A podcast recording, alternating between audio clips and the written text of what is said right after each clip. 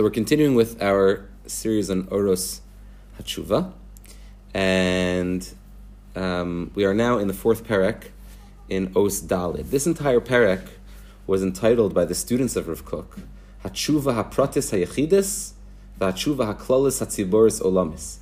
And really each of the pieces in this particular uh, chapter, which has a, a, number of different, you know, uh, ver- various kind of ideas that are all lumped into this larger theme of my individual process or my individual relationship with, with the tshuva experience is very much tied to the tshuva of the entire world. And the process of the tshuva of the entire world is very much linked to my individual process. So that, on the one hand, as we've spoken a number of times, if I would merely orient myself or kind of attune the radio station of my soul to the world's cosmic tshuva that's taking place in any event, I would be kind of rushed along with the river of tshuva that's sort of happening. I'd just be carried upstream with this tshuva, which is a return back to a, a, a, state of consciousness where there was really a much more profound sense of the fact that Hashem is involved in everything and that Eno Novado Kipshuto, there is nothing other than Hashem, not to the exclusion, as we've said so many times, of other deities or other gods but rather that there is nothing else, devo- there is nothing devoid of the presence of Hashem, as the Zohar Kadosh says, Leis atar there is no place which is devoid of Him.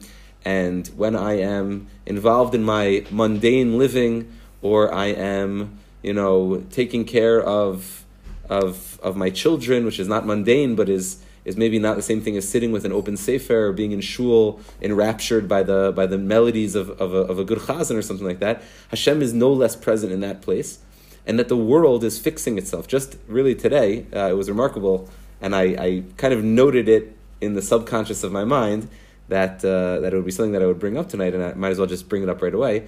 I was on my way into yeshiva today, and there was a street cleaner. Ah, the street cleaners of Yerushalayim are the holiest. There was this street cleaner who I don't know if it was because I was listening to the new Zusha album or I was just in a particularly uh, expanded state of consciousness, and I, as I was walking, there was this guy. I, honestly, I don't know if he was Jewish or not Jewish. I didn't ask. I didn't even think about it. I just saw somebody with a broom and a dustpan. Who and I think the reason why I noticed it is because I saw his eye catch a piece of garbage that was on the street. In other words, he was walking and he was kind of just like glancing this way and that way, and then all of a sudden he like caught he he caught one. You know, he caught something that he was supposed to, and he went over with his with his little brush and he brushed it into his dustpan, and I said, "Wow, and then I immediately looked all the way down. I was right by the train tracks.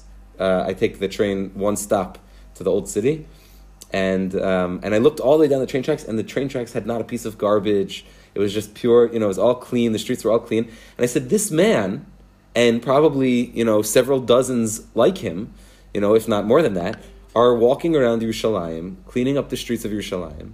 And this is very much what Rav Kook is talking about, that each individual person's process of taking something which is imperfect, something which just by uh, the very nature of human existence, of the grime and the grit that kind of happens as we're living in entropy and things falling apart, that this person is involved in making sure that the process of tshuva is taking place.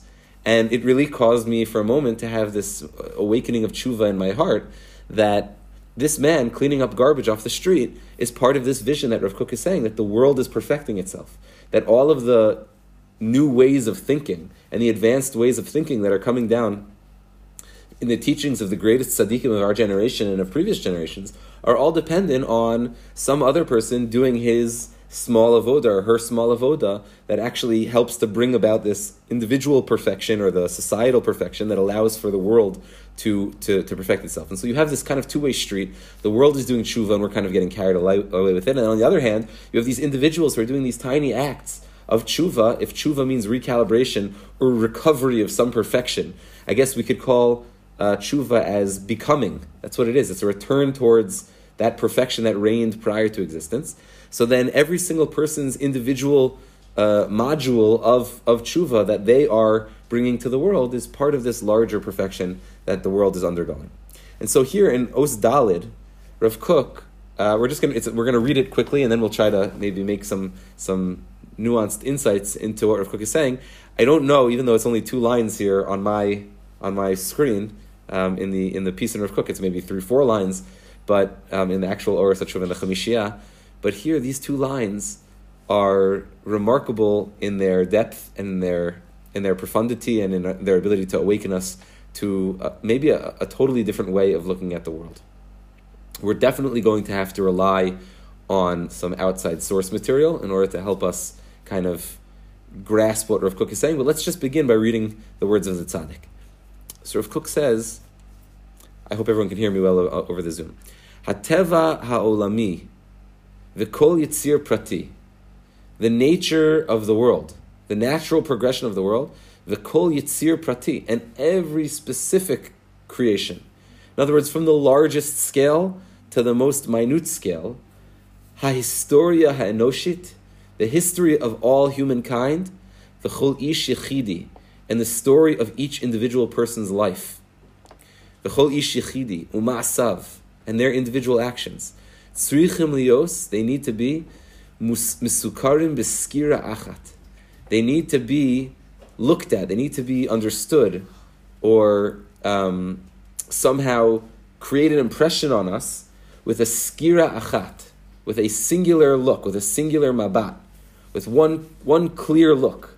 And when we're able to look at it with this one clear, distinct look, and we see it all as one whole enterprise, kitochen echad bal prakim shonim, such a beautiful language, like different chapters of a single table of contents, if you will, kitochen echad, like a single tochen, which is like a sing, single kind of like idea or in this sense, a single table of contents that incorporates all these different chapters of a story arc that is the narrative of the story of our individual lives and the story of the Historia Ha'enoshit, of the entire history of humanity, when we're able to look at that as a single project, not as my life and your life and the, you know, the development of the modern state of Israel and the ancient state of Israel and the development of this worldview of uh, a certain way of looking at finances and the development of cryptocurrency versus uh, you know different monetary arrangements that were at a previous history part of history. But when we see all of the developments, whether it's in the financial sector, whether it's in the emotional, psychological sphere of, of living, whether it's in the spiritual way of thinking about things, all of those different parts in their different spheres are all part of a tochen echad and when we see it beskira achat, when we look at it with a single mabat, with one clear glance. Then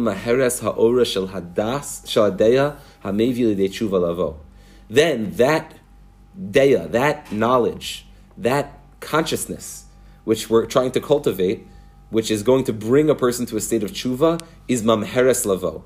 It comes quickly to the degree that we're capable of seeing history not as individual moments or eras and that we break it up into manageable pieces of time, but to the degree that we kind of call time's bluff or we call history's bluff, and we're able to then look at the entire history or the entire folding of not just a single human life, but all of the history of the human of, of, of the human be, of the human beings, and really before there were human beings, from the six days of creation, if we look at that all as a single moment, then we're able to come to that place of the tshuva, which is mamheres lavo, the das, that, that consciousness which is necessary in order to bring us to a state of tshuva.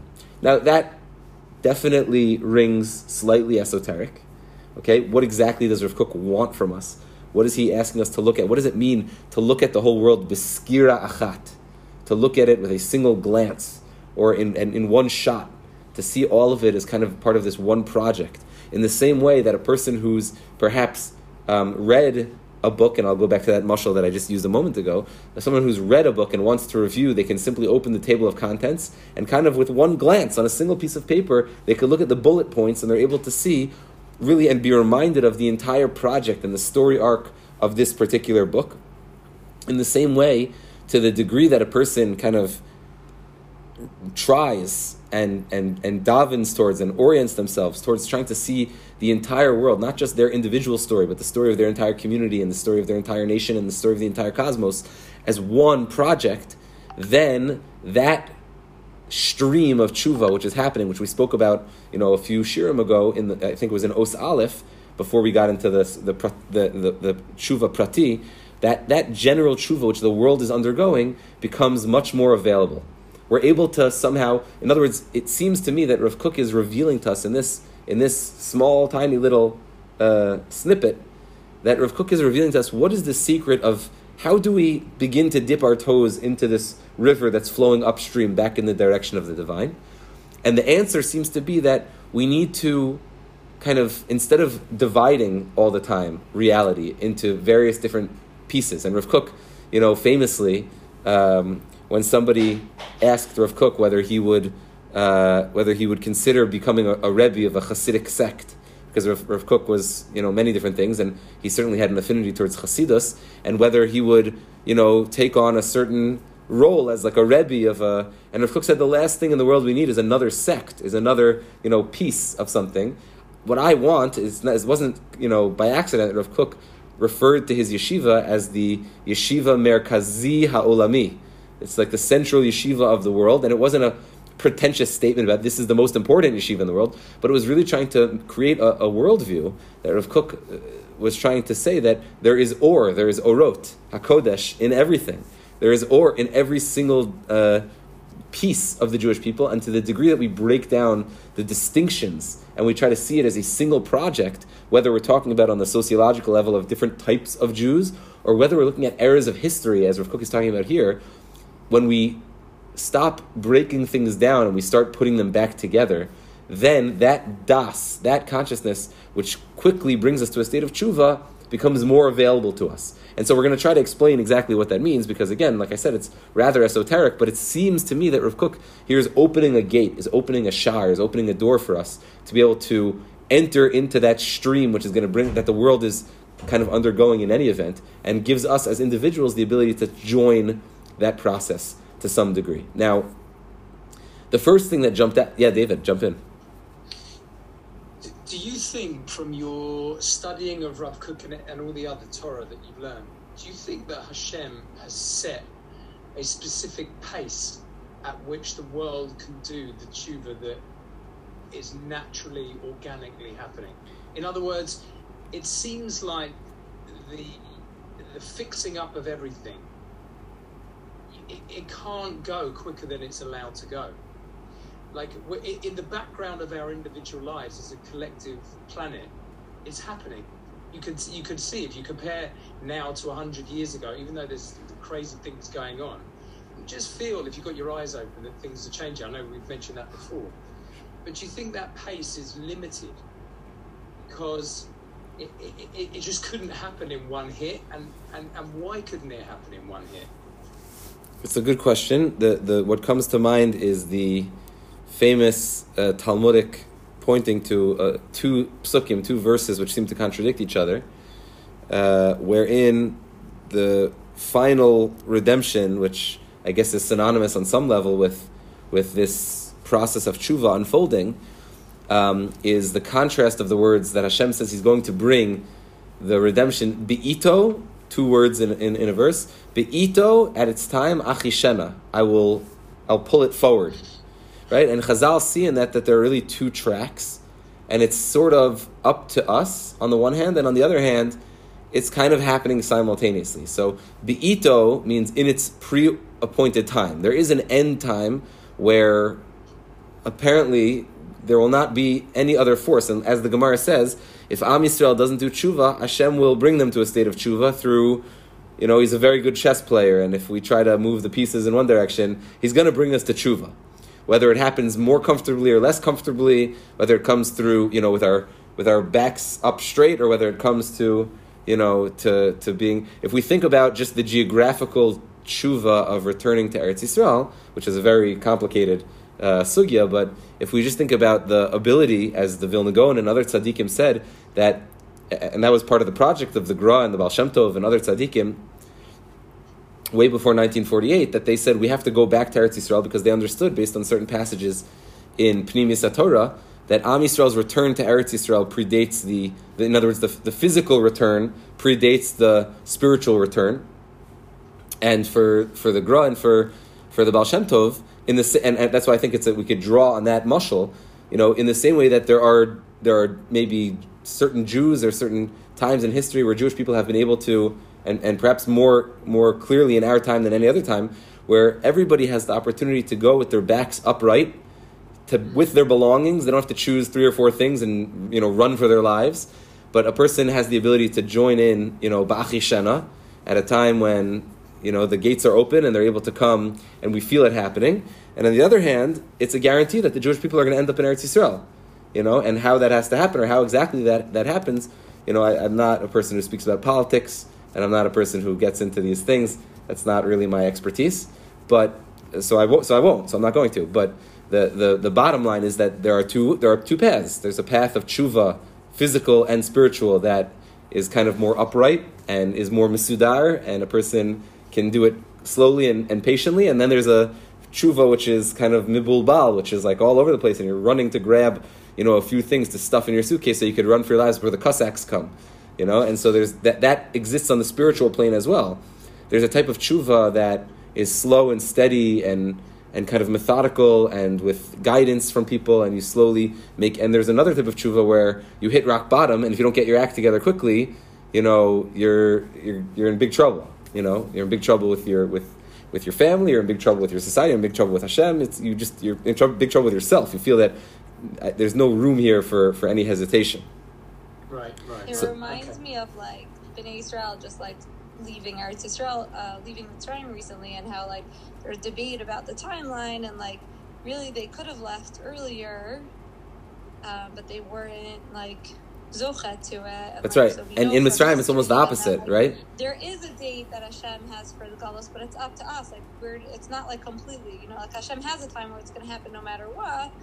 But like we could potentially make it earlier, just Right. like they could have done that with Mitzrayim. Yeah, there are these two tracks. In Mitzrayim, it's actually interesting because in Mitzrayim, it was somewhat uh, counterintuitively the opposite. We had to leave before the proper time because it just w- would have been impossible. We would have kind of descended into a place which would have been irreparable. So, okay, so the, so the first thing that kind of jumped out at me at this, this very short and uh, remarkable piece of, of Torah that Rav Kook is sharing with us here is that Rav Kook says that we need to learn to look at things beskira achas. Now, I don't know if that, that phrase is familiar to any of you, if it jumps out at you, but the, the phrase skira achas is actually based on a Gemara in Rosh Hashanah on Daf Yud Ches. Okay, the Gemara in Rosh Hashanah, if I didn't somehow lose it here, because my screen jumped, the concept of skira achas, type it back in, skira achat. There you go. Okay, so there is a rather famous Gemara in Rosh Hashanah that says that we actually reference this in the davening of Rosh Hashanah. But Rosh Hashanah kol boy olam lefan of kibnei maron. On Rosh Hashanah, the Jewish people all pass in front of Hashem like bnei maron, and there is a bit of debate about exactly what bnei maron are. Um, bnei maron could mean several different things. In one interpretation of what bnei maron means, it's, ref- it's a reference to the chayalim of David HaMelech's army, the chayalot shel base David. And Rabbi Babarchana said, the kula niskarin beskira achas. Okay, that language that Rav Kook is borrowing here, because obviously Rav Kook had Kol Torah Kula at his fingertips, and he's not just you know using uh, you know these words lightly, but if he refers to looking at all of reality beskira achat, then it's not cannot be coincidental that he's referring here to the experience that happens during Rosh Hashanah and Yom Kippur during the Yom Tovim of the days of all the Yom Noraim, when Hashem is judging the Jewish people also in this way. In other words, when Hashem Himself is bringing the Jewish people to tshuva, and when there is this process of the Aseret Simei Tshuva that begins with Rosh Hashanah and culminates with the Aseret Simei Tshuva, so that is referred to as the Jewish people passing in front of Hashem, or really the whole world passing in front of Hashem, Kibnei Maron, which means coming one at a time in front of Hashem, and yet, like the Chayalos of Beis David, they would walk in this certain pattern of walking in a single file line, very organized, as you see, you know, uh, people walking together in, a, in an army in very, in very straight, uh, uniform kind of movements. And yet, the way that they would do this was so powerful that you'd be able to see the entire army in a single glance. They had this mechanism for walking in such a way where they were walking in single file. You'd be able to see the entire expanse of the army, or not exactly single file, but they were walking in some sort of uniform, um, in uniform march, where you'd be able to see the individuals and the entire army at the same time. And so it has to be that if Rav Kook here is referring to the notion of tshuva being us as well, just like Mahu Afata, just like the Rabboni Shalom on Rosh Hashanah, in this process of the Aseret Tshuva, looks at us Bisgira Achas, then it is not merely that Hashem, it's not just the, oh, scary Hashem is sitting on his throne of judgment and looking at us Biskira Achas. He's looking at the entire humanity as individuals and also at the same time. But Hashem, Kedarko, is always teaching us the path of tshuva. Hashem is teaching us the secret of tshuva. It's not some scary idea that Hashem is looking at each individual and also at the total project, deciding whether to press Control Alt Delete and you know start the whole thing over again and to kind of just erase everything. Hashem is not going to do Select All Delete.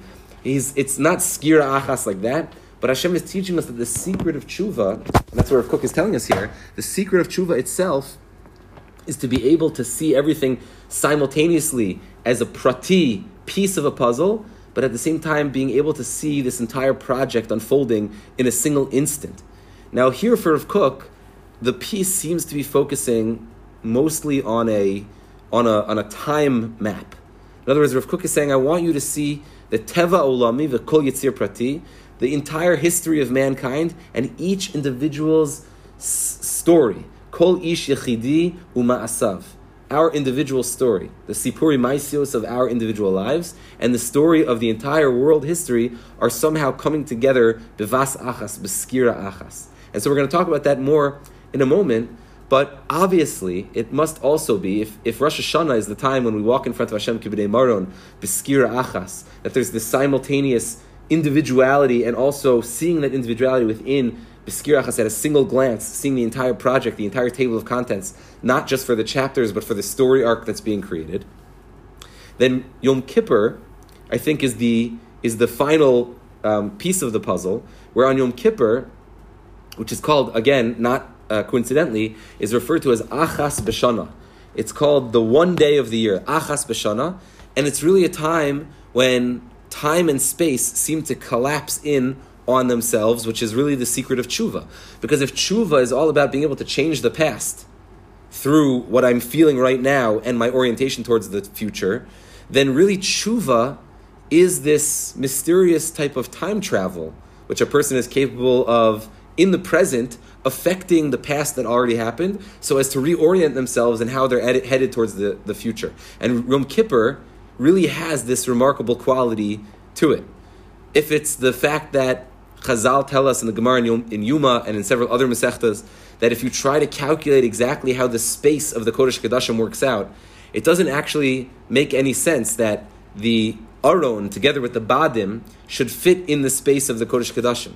And so the secret of a miut that's machzik es hamaruba, a single space, a single place which is able to hold so much, or whether it's the, the bowing of the Jewish people, as we, as we read again in the Gemara, that the Gemara says that when the Jewish people on Yom Kippur would hear the Shem HaMaforash, when they would hear the name of God on this Echad B'Shana, on this one day of the year where time and space seemed to collapse, everybody would bow down, and even though it was totally packed when everybody was standing upright, when they would bow down, all of a sudden there was room for everybody because time and space seem to all collapse in the Beis Hamikdash in this moment of the revelation of the Shem Hamaforesh, of the name of God.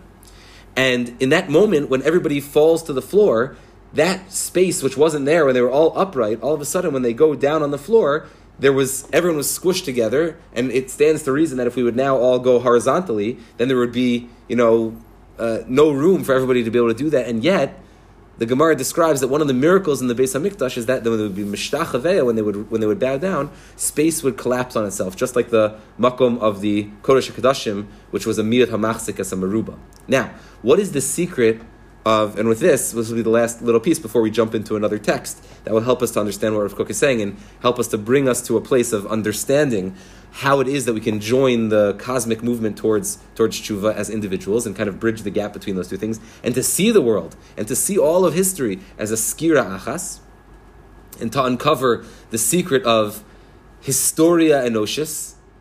Okay, so it's not a it's not a something that I'm I'm pointing out here. This has been pointed out by many many, uh, you know, students of Rav Kook and admirers of Rav Kook's writing the word historia in, in modern Hebrew and even in Rav Kook's time was properly spelled with the letter tes.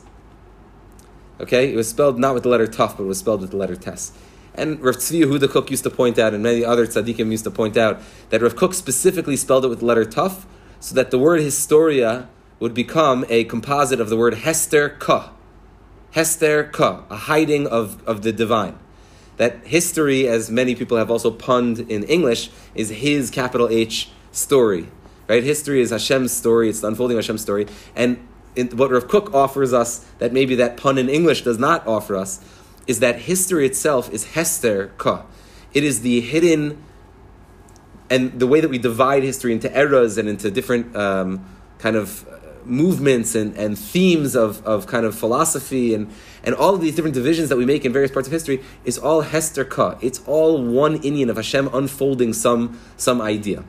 And so it's what, I, I, say this in the context of, of Yom Kippur that it's specifically, as I mentioned a moment ago, when we mention the Shem HaMeforash, when the Shem HaMeforash is Yotzim Pi Kohen Gadol, that is when time and space seem to collapse in this mysterious type of way. And it's because, as the Vilna Gaon pointed out, and as the Sefer uh, pointed out uh, earlier in the time of the Rishonim already, that the concept of the Shem HaMaforash, like we find in the Shulchan Aruch and Siman Hay, the, sh- the Shem HaMaforash, the Shem Yud K and Vav K, as, as we've, we've spoken about, I believe, in the past, is a composite of the words Hayahove and Yihiyeh.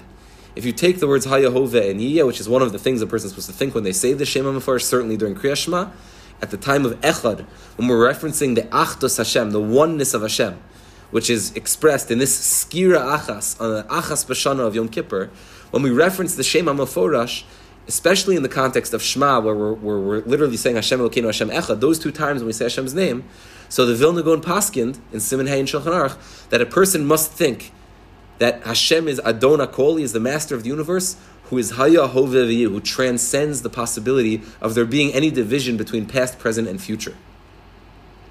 If you take the word Haya, Hove, and Iya and you superimpose them on each other, so again you have the word Hove, which is a Hey, or, or let's start with Haya.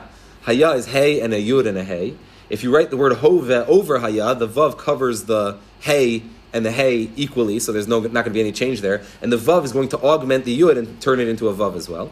If you then superimpose the word yehiyeh on top of that, the yud will get lost in the vav of hova that's already there, and there will be now a yud, and it'll become a yud and a hey and a vav and a hey, and that's Hashem's name, proper name, the Shem Meforish, Hayahova V'yiyeh, which is the Shem Havaya Baruch the Shem Yud Ke Now, when we say the Shem HaMeforish on Yom Kippur, on Achas B'Shana, we suddenly have access to the Skira Achas, to this one moment, and there is a consciousness, there is a das, there is a chachma which is being given to us. We are accessing what's referred to in the writings of, of, of the Baal Tanya and in the writings of the seventh Lubavitch Rebbe and really all the Rebbe's in between.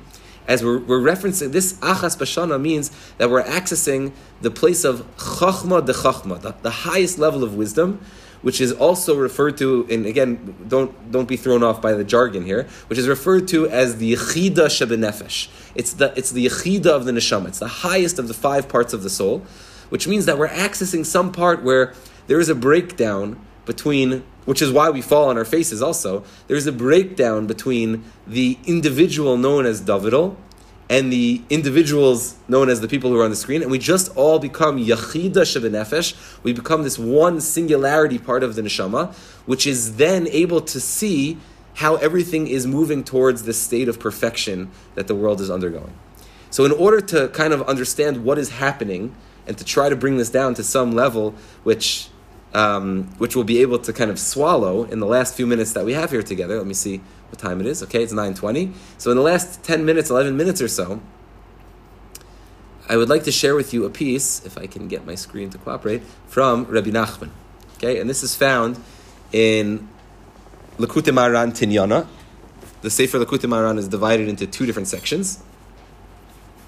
There is uh, the first part, which has some uh, somewhere between 200 and 300 teachings, uh, a little bit more than that. It's, it's not clear exactly where the Sefer ends, but uh, somewhere in the 260 range of, of teachings. And then you have a smaller uh, second half, an addendum, if you will, to the Sefer, which is a second volume called Likutei Moharan Tinyana. And in Simin, or Torah Samach Aleph, Rabbi Nachman shares with us the, the, the following mind altering teaching. Now, it's important to always remember, whenever we're studying Rav Kook and Rabbi Nachman together, that Rav Kook considered himself to be some hemshech of Rabbi Nachman's project.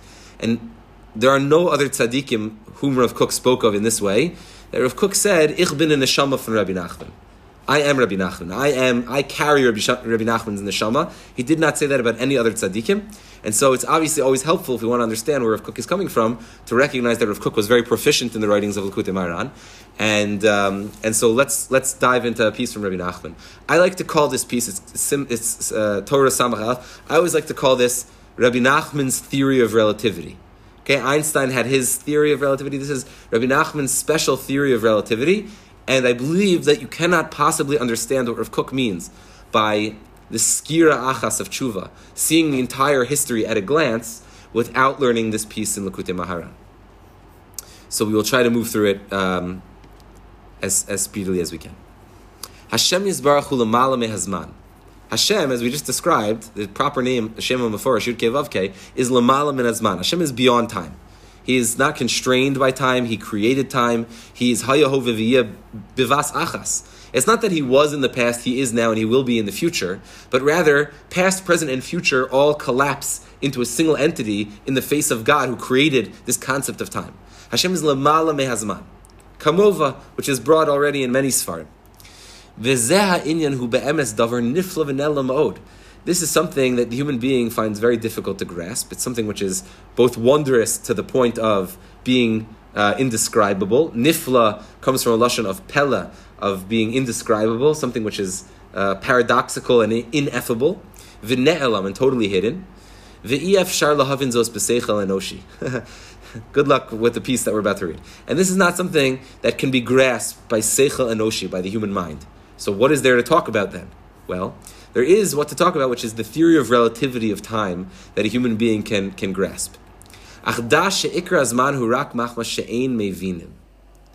Time, as opposed to space and time, which are two coordinates in Einstein's special theory of relativity, in Rabbi Nachman's theory of relativity, time and das, time and mm, development of thought, of chachma bina and das, of human consciousness and the ability to, to think properly are what create the relativity of time. Dahainu, meaning to say, machmas shesichlenu katan, because our intellect is so small, kikol masha seichel gadol hazman niktan v'nisbatel biyoser, as can be evidenced by anyone who has ever um, experienced a Yom Kippur service at the age of 37, 47, 57, 67 years old, however old anybody listening to this might be, versus when they were seven years old, and it seems to just drag on forever. Now, that's not only because, relative to your life, when you're seven years old, a single day is a larger portion of the fraction of what it means to be alive from you know that time of just seven years versus when you're when you're you know now 70 80 you know years old and now this is just a blip on the screen relative to the entire span of your lifetime but it's also a function of the fact that you've now developed cognitively and the fact that you're now cognitively more advanced means that you are now experiencing time in a dilated or truncated sort of sort of way so that bisman niktan v'nisbatel biyoser. That as a person, to put this in a kind of uh, logical form, Rabbi Nachman would say that to the degree that a person expands their consciousness or their cognitive abilities, time seems to speed up or to move faster. For Einstein, the faster that a person moves through space, time begins to slow down. For Rabbi Nachman, the more that a person develops their intellect, the more quickly time speeds up, and the the smaller a person's intellect is, like for a child, time seems to move very slowly, and things kind of you know fly by more as you get older. So now Rabbi Nachman brings an example. If the uh, if the uh, Yom Kippur davening example didn't resonate with you, which I assume that it did. So Rabbi Nachman brings a, a further example, and that's as follows. Ki b'chalom, Rabbi Nachman says, when you're in a dream, sha'az ha'seichel nistalik. When a person's in a dream state, so then you're in a very low state of consciousness, right? You are you are actually activate, you're activating your subconscious. Your consciousness is in a state of sleep, and your subconscious is activated, which is a low level of seichel. At that point, your imagination is ride, is overriding things, and that's considered relative to the hierarchy of how we look at um, how we look at intellect. So your imagination is considered slightly lower or considerably lower than your intellectual capacity in a wakeful state. Azai bereva shah yicholim la'avor kol shivim shana. Has it ever happened to you, says Rabbi Nachman, that you fell asleep on a Shabbos afternoon and found yourself having this very intricate dream that seems to have all different parts to it and it seems to, a long time seems to be elapsing, and then you wake up from your dream and all of a sudden you look at your watch and only 15 minutes have passed. Kasher nidma as you've seen, as anyone has ever seen, if they've ever had a dream like this, that uh, uh, in a very short amount of time, in the span of 10, 15 minutes while you're, ha- while you're sleeping, so you're able to traverse tremendous swaths of time.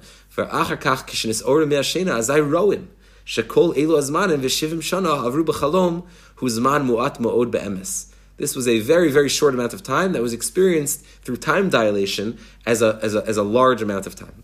And the reason why you experience that very funny paradigm in the wakeful moment is that you're suddenly shifting from this, you're experiencing this time relativity very quickly.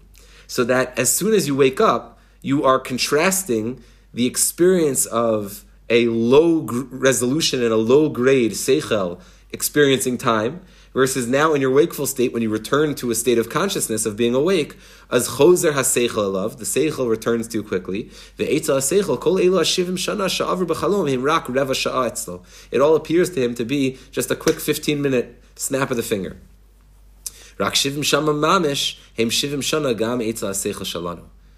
And even though it appeared to be 70 years in your dream, when you wake up, it just was a very short amount of time. Now, in the interest of kind of, I, am sad to, to skip through, but because we started a little late, I'm going to have to skip a little bit of the text. Rabbi Nachman says the same thing is true relative to to um, a person of very high intellect. Right? A person who's undergoing a state of, of suffering with a low intellect, things t- seem to drag out very, very long. So it's remarkable that David HaMelech in Tehillim describes the exile right? Exile is a low grade, a low resolution state of consciousness of the Jewish people's das, of being able to, if you if you could picture, you could imagine what the Jewish people might have been able to experience at a time when the Beis Hamikdash was functioning and they were able to see the hashgacha pratis of Hashem's presence everywhere.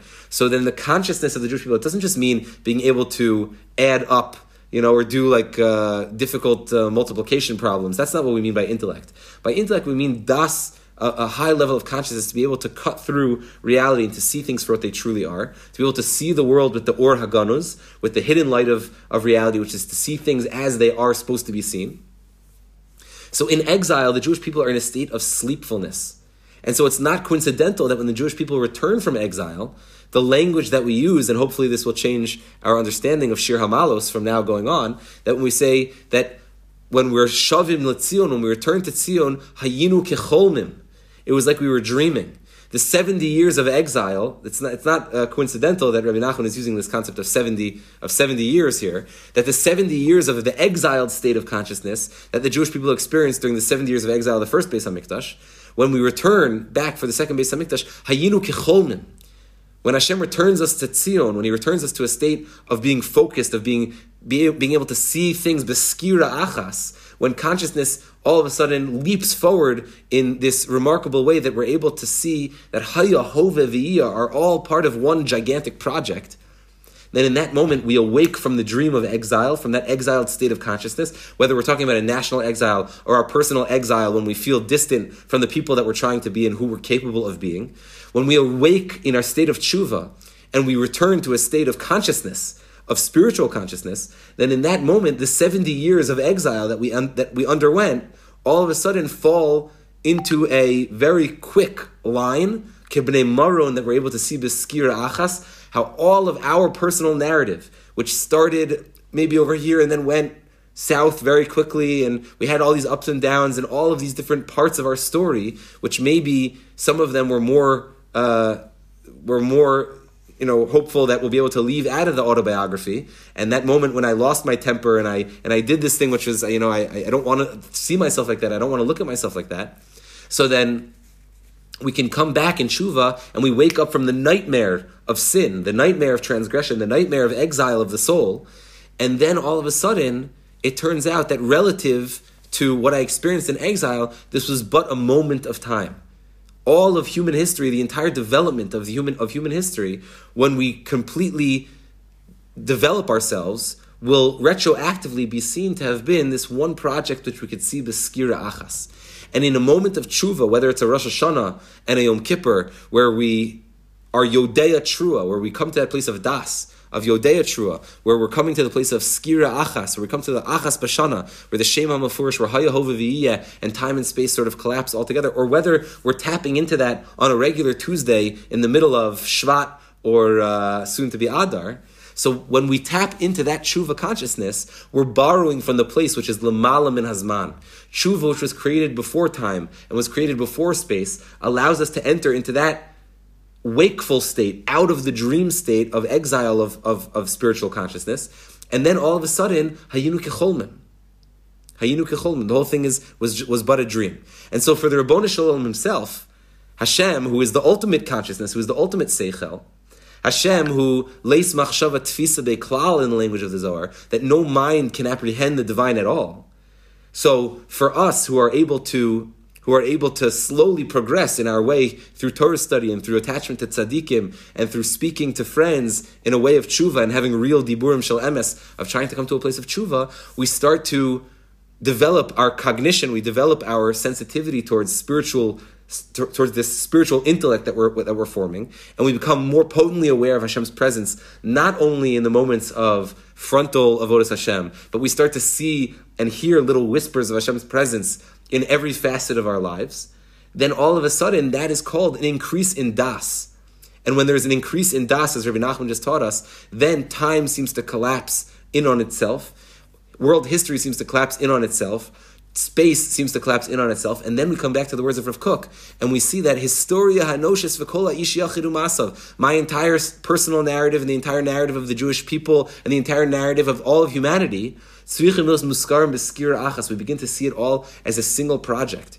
And I don't then start to judge myself disfavorably and to look at all of my shortcomings in a way where they become uh, self destructive, where any of my behaviors or any of my maladaptive thinking becomes some mechanism through which I punish myself by further falling into the abyss.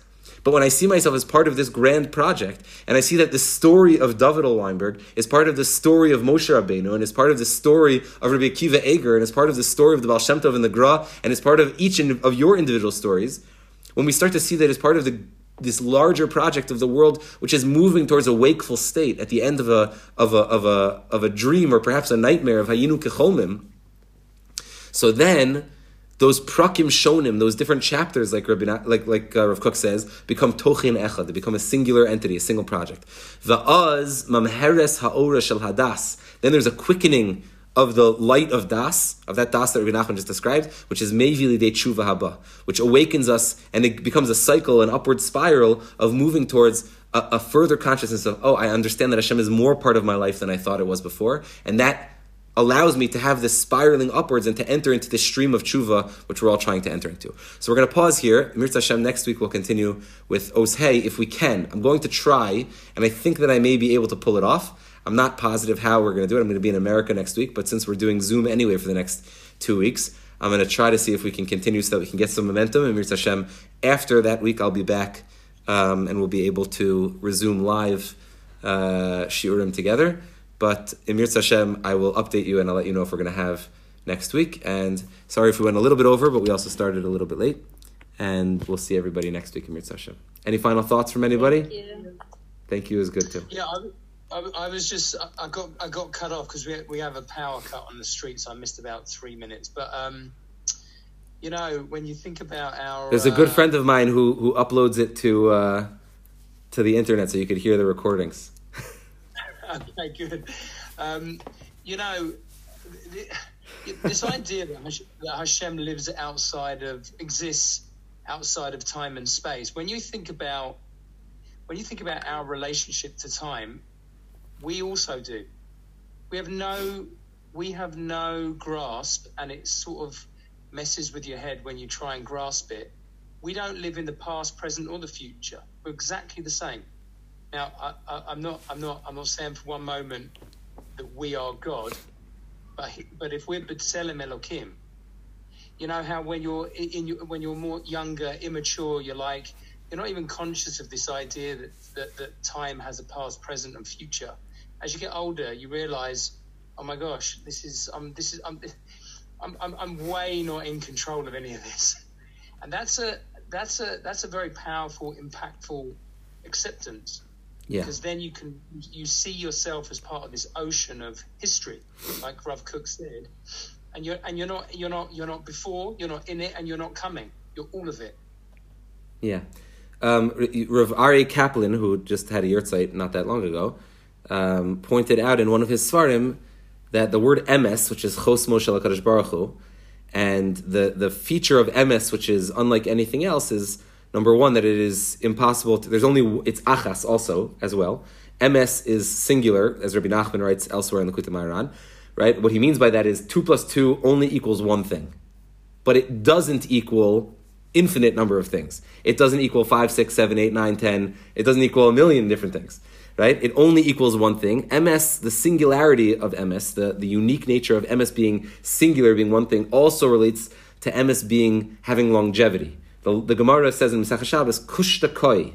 Kushta koi means emes lasts. Emes is something which lasts forever. And so Rav Aryeh Kaplan pointed out that the word emes, uh, in a way that only someone like Rav Aryeh Kaplan would, that emes is a composite of the word on the first hand, you have the aleph and the mem, which is mother, which means the source of where a person's life begins. And in the other half of the word, you have mem tuf, which is death, which is the end of the cessation of life.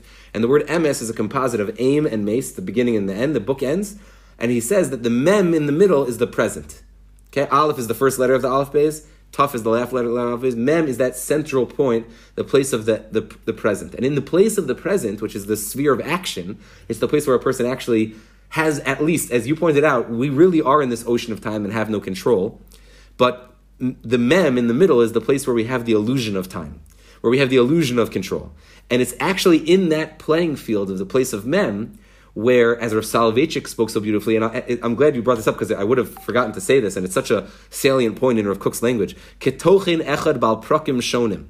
Okay, it's like a single table of contents with different chapters in it, a single project with different chapters. Rav Soloveitchik described that the whole inyan of tshuva is that in my present, I can, just like in a novel, right, what happens in chapter three, um, you know, may be completely augmented when I'm reading chapter six right? And the meaning of what chapter three was actually could mean something totally different when I get to chapter six, and it changes the actual meaning so that it then moves the this. I kept kept using throughout the year this concept of a story arc, but moving in the direction what's going to happen in chapter seven is actually decided in part by chapter six. But not only that, it also reframes and reorients what we thought chapter three was really saying. And so this tochen echad bal prakim shonim means that wherever I am in the present on this time, at this time, on this date in history, I am simultaneously act, uh, accessing past, present, and future in one moment. Because in the moment of the present, the actions that I'm doing in this exact moment, and the thoughts and the speech and the actions that I'm doing, bear uh, a, a new meaning they, they give birth to a new meaning of what happened 20 minutes before or 20 years before. And they also orient me towards what's going to be happening 20 minutes from now and 20 years from now. And so the present contains the secret of past, present, and future all in the same time. And that's a function, I would say, not of our tselem elokim, to just maybe, you know, correct slightly. It's not a function of tselem elokim, it's a function of the fact that we, bear a chelak elokam imal. Human being is created with tselem elokim, but a, Jewish person who has the secret of tshuva has the ability to have this chelak elokim. We have a spark of Hashem himself. The neshama itself, and every human being has this in potential, has the spark of Hashem, which it, which transcends past, present, and future, and therefore transcends time itself. And so that moment of the present has the ability to transform the past and to orient the future in such a way that the present contains really all three remarkably.